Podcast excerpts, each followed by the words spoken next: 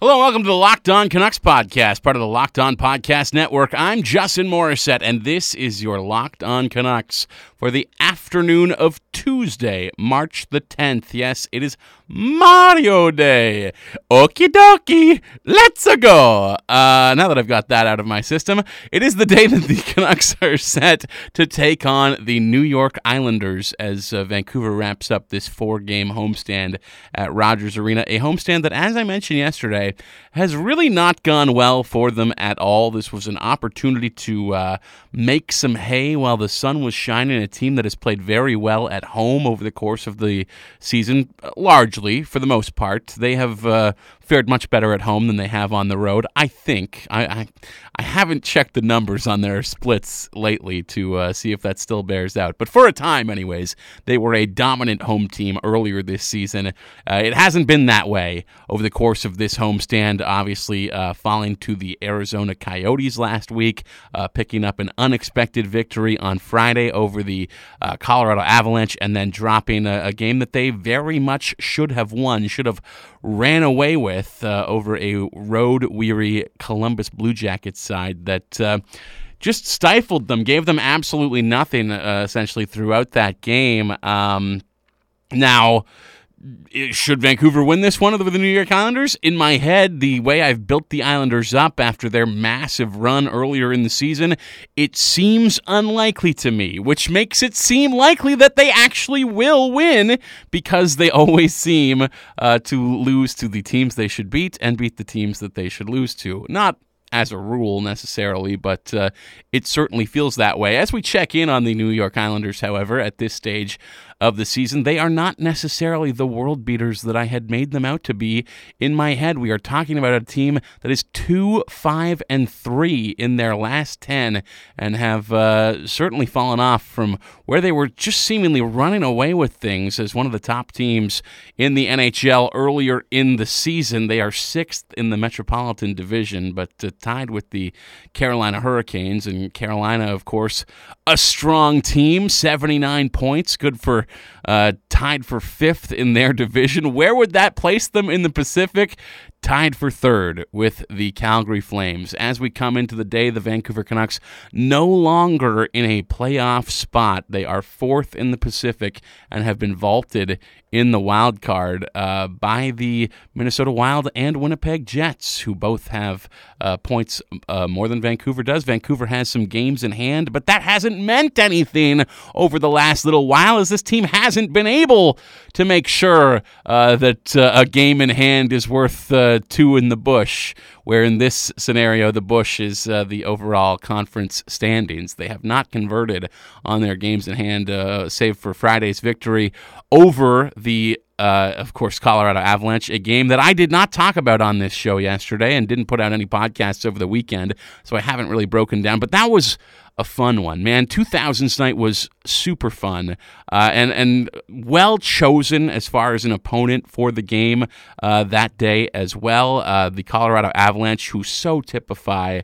the #1 rival of those West Coast Express teams from back in the day. It was a treat to see Brad May and Brendan Morrison and, of course, my friend Alex Ald as well take the ice before that one. A wild experience for those gentlemen, I'm sure. Probably the last time that they might, have center stage in a arena full of adoring sports fans like that ever again in their lives. Would have been nice to see some other faces from the early 2000s as well. Maybe a Brent Sopel, or even a Jeff Cowan, someone whose legend spread as an improbable success story down the lineup.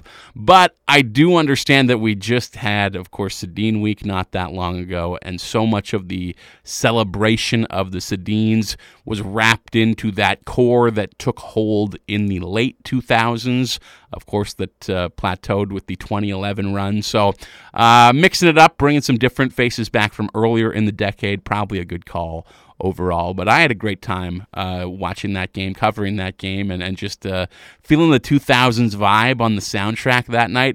I give her a lot of grief, and sometimes justifiably so, but DJ Baroness did a fantastic job just putting together the greatest throwback playlist of pretty much every notable act from the 2000s that you could possibly think of. I got a lot of messages from people who were at the game that night about the playlist itself. People were really digging on that. So if I'm going to rip her when I feel like she does a bad job, I have to also turn around and tip the cap when she does something well. I should have mentioned off the hop, going to be joined later on in this episode by Georgia Twiss to talk about the Canuck tweet up for International Women's Day that she held at the Pint on Sunday night during Sunday's action. So Georgia joining me before too long here, but in the meantime, did want to slide some analysis in on how the weekend's games went.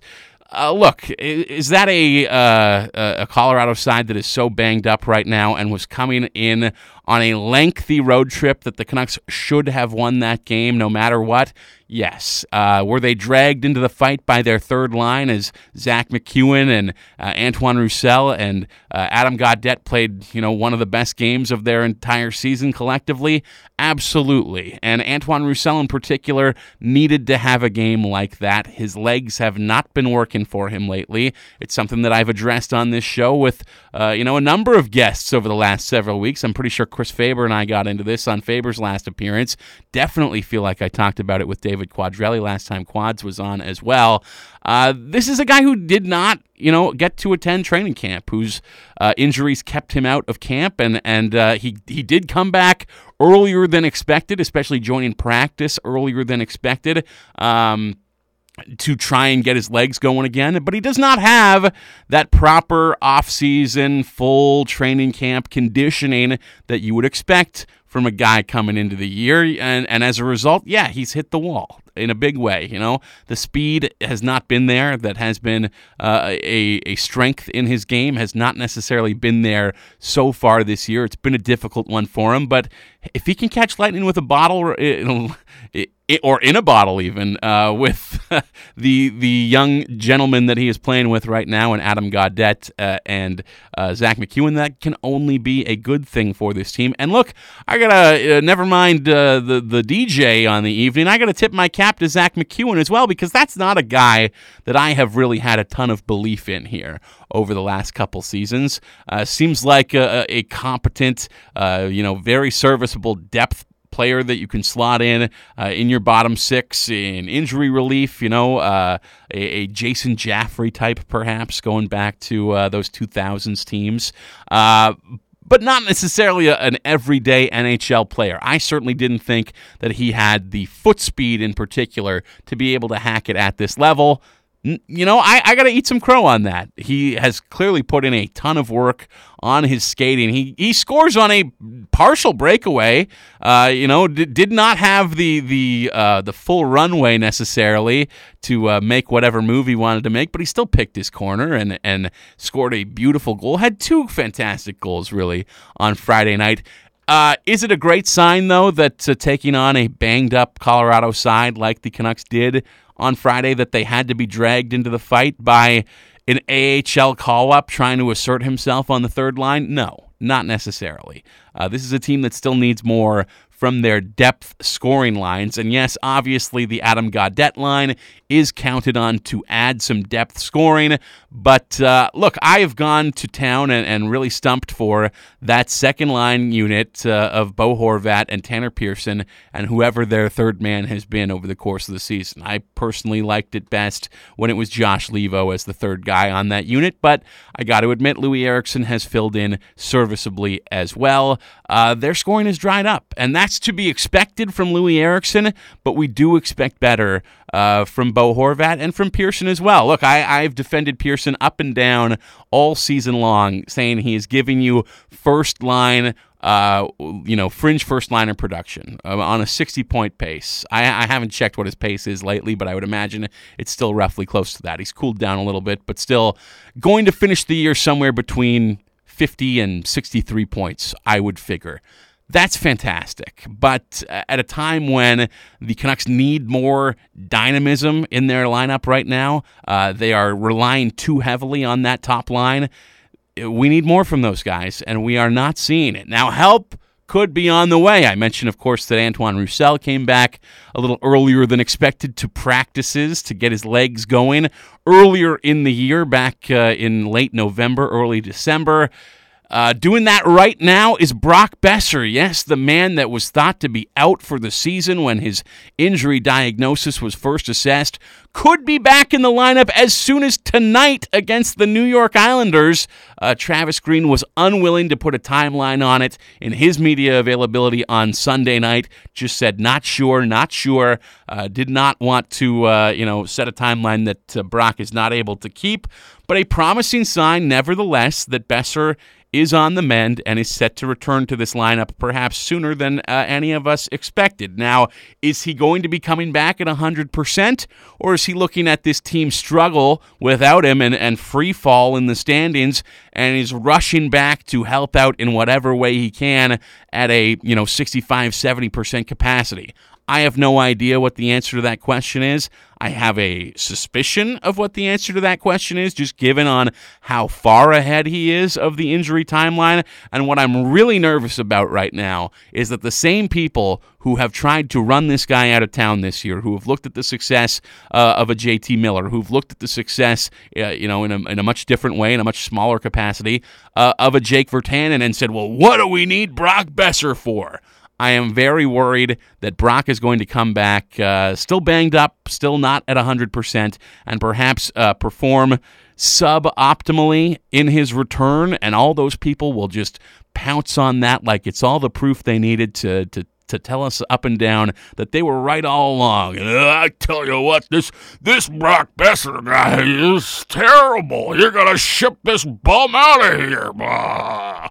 I don't want to hear any of that when he comes back, and you probably never want to hear that impression again right here on this podcast. My apologies, but as the news that Brock's return is approaching, breaks, I'm of two minds about it, I have to say. Yes, I do want him back in this lineup so that Louis Erickson is not in the top six, and this team finally has a top six that up and down is made up of legit top six scorers, even if some of you out there are still unwilling to admit that's what Tanner Pearson is.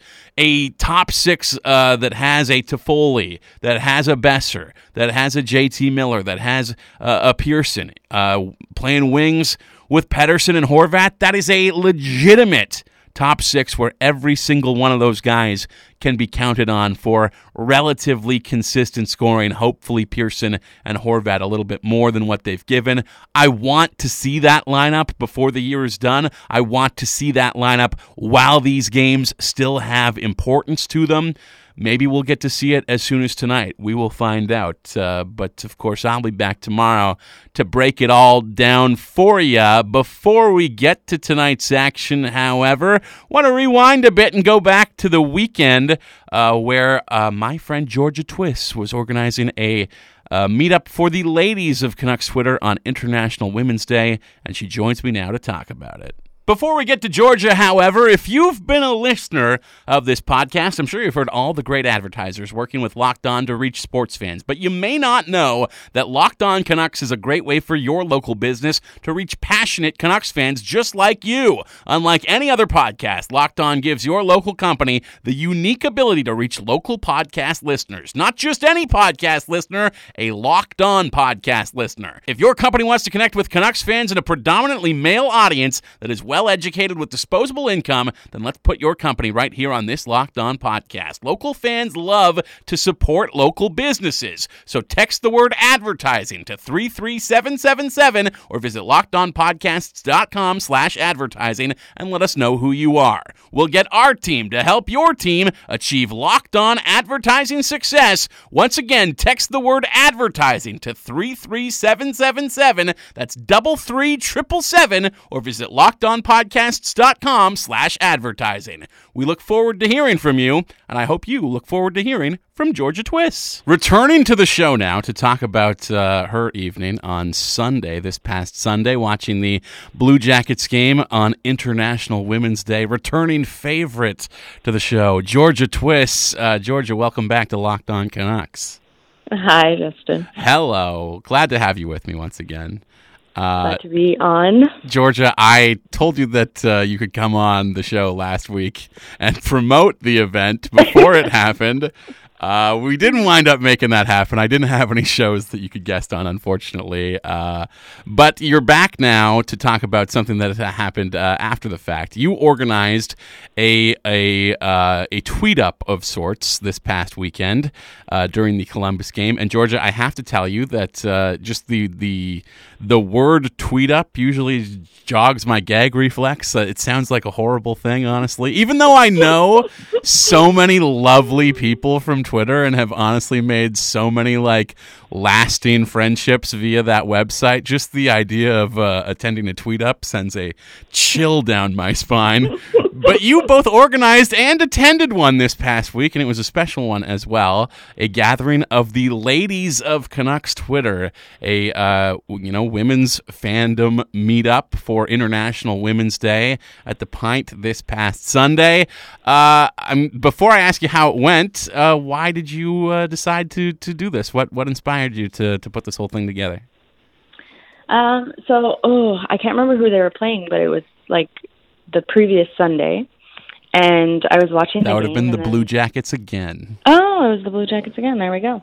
And I was watching, and I thought, I wonder what's happening on International Women's Day, because I kept seeing stuff about how women were calling hockey games and whatever. So I looked at the schedule, and I realized they were playing, and I just got this idea of, hey, it would be kind of fun to have a meetup for the women of Canucks Twitter, all the ladies, get them out, meet them, interact with them, people that I only know by their handles, Twitter handles.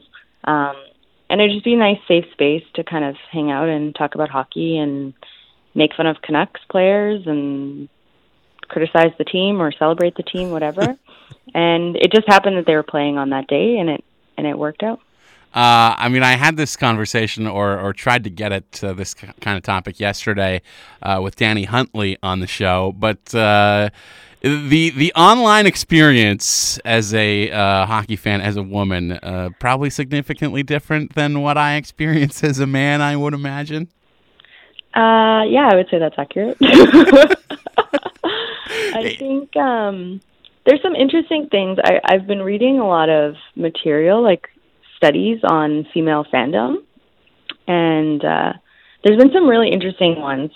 I mean, particularly the fact that women obviously face higher levels of gatekeeping in terms of you see the kind of common, like, oh, you're a Canucks fan, name 7 players that played in 1984 or whatever. Which, and you're like, I can't do. No one can do. Yeah. Or you get the people, like, that's predominantly that, or you get people who just hit on you, and you're like, okay, that's not what I'm here for. I'm here to talk about hockey. But I've also read a lot about how, and this what kind of tied into my desire of doing this event was, I read a lot about how women who get entry into the fandom can then often perpetuate the misogyny and the gatekeeping that they also experienced to other female fans.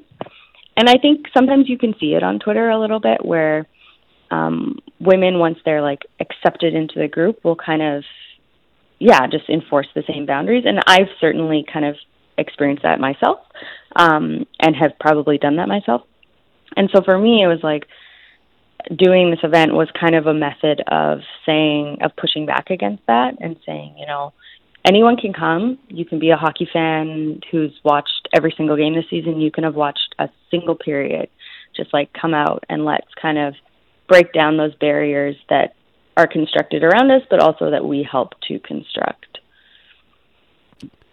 It's probably, gratifying also just to spend time in the company of other women who enjoy the same thing as you, Not that you don't have, girlfriends or whatever who are into hockey. I'm sure you do. But, especially when you enter into an online forum like Canucks Twitter, it often feels like it's, 95% men, a lot of whom are not particularly friendly.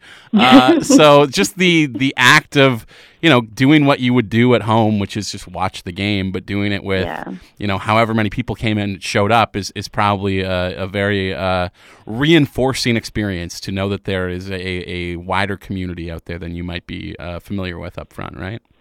Yeah, no, it's really true. And like, most of my friends, they follow me on Twitter and they're like, we see you tweeting things and we just like them because we're friends with you, but we don't know what you're saying. I had a friend who was like, I tried to Google what Shotgun Jake meant and I didn't understand. It's okay, just support. But there was one of the people who attended was sitting next to me and she said, like, none of my friends like hockey. They don't understand. And I'm like, I think that's the kind of situation a lot of us find ourselves in, is like, we really like this sport, but not everyone around us likes it. And maybe your friends are basketball fans or like baseball fans or whatever. I don't know. I'm a pro wrestling fan, so I find this deeply relatable. So I completely understand. Yeah. So that was really cool. And it was just, it's fun sometimes to just sit around and talk about, you know, you can make these jokes, like deep cut jokes, and everyone around you understands, you know? So that's kind of fun in terms of like deep cut Canucks Twitter jokes. Ripping on old players or old things that happened on Canucks Twitter several years ago or whatever. Yeah, no, that sounds fantastic. Yeah. Mm-hmm. It was really cool then. This past Sunday, how did it go in the end? You know, what kind of turnout did you get? Was it a roaring success? Will there be another women's tweet up for Canucks Twitter coming up in the future?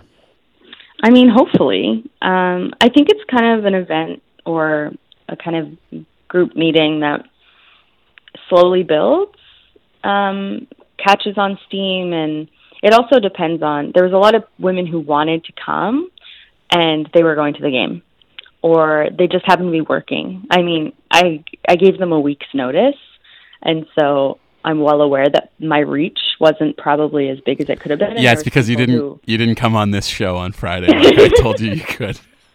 Well, Drance retweeted me, so he doesn't even retweet his appearances on this podcast. That's as far as my reach kind of went, but So I think like the next time we do it, obviously a longer runway of trying to get people to come, and then I think also this one was pretty limited to being on International Women's Day, but I think the next time I'd maybe say, what are some games that people are interested in watching together or are able to watch together. Maybe an away game might be a better idea, so people can actually come. Well, Sunday night is a tough ask, even for the Canucks themselves. You know, I'm sure they're not thrilled about playing a home game at 7 p.m. on a Sunday. Yeah, I don't imagine. But no, we had a good turnout. I was really happy, and people of all different backgrounds and kind of age groups, and that was really interesting to kind of, you just realize, you know, it's not a monolithic group. There's a lot of variety that's in there in terms of a female fandom, which, I mean, the NHL clearly doesn't understand when they try and sell us wedge high heels with the Philadelphia Flyers logo on them. Hey, you don't want a pink Canucks jersey, pink and white, those classic team colors. Are you sure? No. I could potentially burn one of those. That'd be a great video. I would love to watch it. Well, I'm glad that it happened. I'm glad that you had a nice time, and I'm sure actually the fact that the game was, you know, basically a dog just added itself to the, you know, social element of the evening, that you weren't, you know, completely enraptured by this game you couldn't take your eyes off of. I'm sure you had a nice time getting to know all these ladies. Yeah, it helped. We could chat a lot in between the zero shots going on. We all got really excited. Obviously, the PD goal was a nice moment of jubilation, I don't know why I pronounced that strangely, for us all to kind of celebrate behind. And then we all had a conversation about Tyler Myers and how fun he is to watch as a player on the Vancouver Canucks. Wow, a positive conversation around Tyler Myers. Might be the first one anyone has had in this city all year long. Yes. Well, Georgia, thanks for coming on and chatting with me about this. And next time you do it, I will be sure to get you on in advance instead of after the fact. I know that my listenership is probably mostly weird dudes anyways, but who knows? Maybe there's a woman out there who would have loved to attend. So my apologies that I couldn't make this happen last week. Oh, it's okay. It's understandable. I completely forgot, too, until I looked yesterday and I was like, oh, yeah, we were supposed to do that. One more thing, though, before I let you go, because I saw the group photo that you posted of everyone who came out. Yes. And the gentleman at the table next to you just so happens to be one of my coworkers who I work with on a weekly basis here at Sportsnet 650. The play-by-play voice of the Vancouver Giants, Dan O'Connor, was seated right next to you. I know, it's truly wild. Because we were in the downstairs of the Pint, and it basically emptied out when people went to the game. And they were sitting right next to us, and it was basically our table and theirs, and maybe like 3 or 4 other people. And so it was just total coincidence that he happened to be there and also made it into the photo, which is very funny. So I was going to say, I know that you got some weird replies on Twitter, but I was hoping that no weirdo dudes actually showed up at the event. But I guess Dan O'Connor was there. Yeah, he was there, but no other kind of lurkers. I like to think that they get on Twitter and they write whatever they want, but in real life, it's a little bit different. Yeah, no courage. No. I mean, whatsoever. They'd end up with about 10 angry women coming after them, so. Did you have any interaction with Dano over the course of the night, or was he just in that photo? He was just in that photo. Oh, that's too bad. That's hilarious. Yeah. He's a great guy, by the way. I didn't mean to imply that he's a complete weirdo there. I did mean to imply that as a joke, but it's not accurate. I told him he should have come and said hi. It would have been funny, but... Wonderful man. Georgia, thanks for doing this. I really appreciate it. Thanks for having me. My pleasure. Honestly, what a delight. Always a treat chatting with the lovely Georgia Twiss. Hope you enjoyed that. A little late, obviously.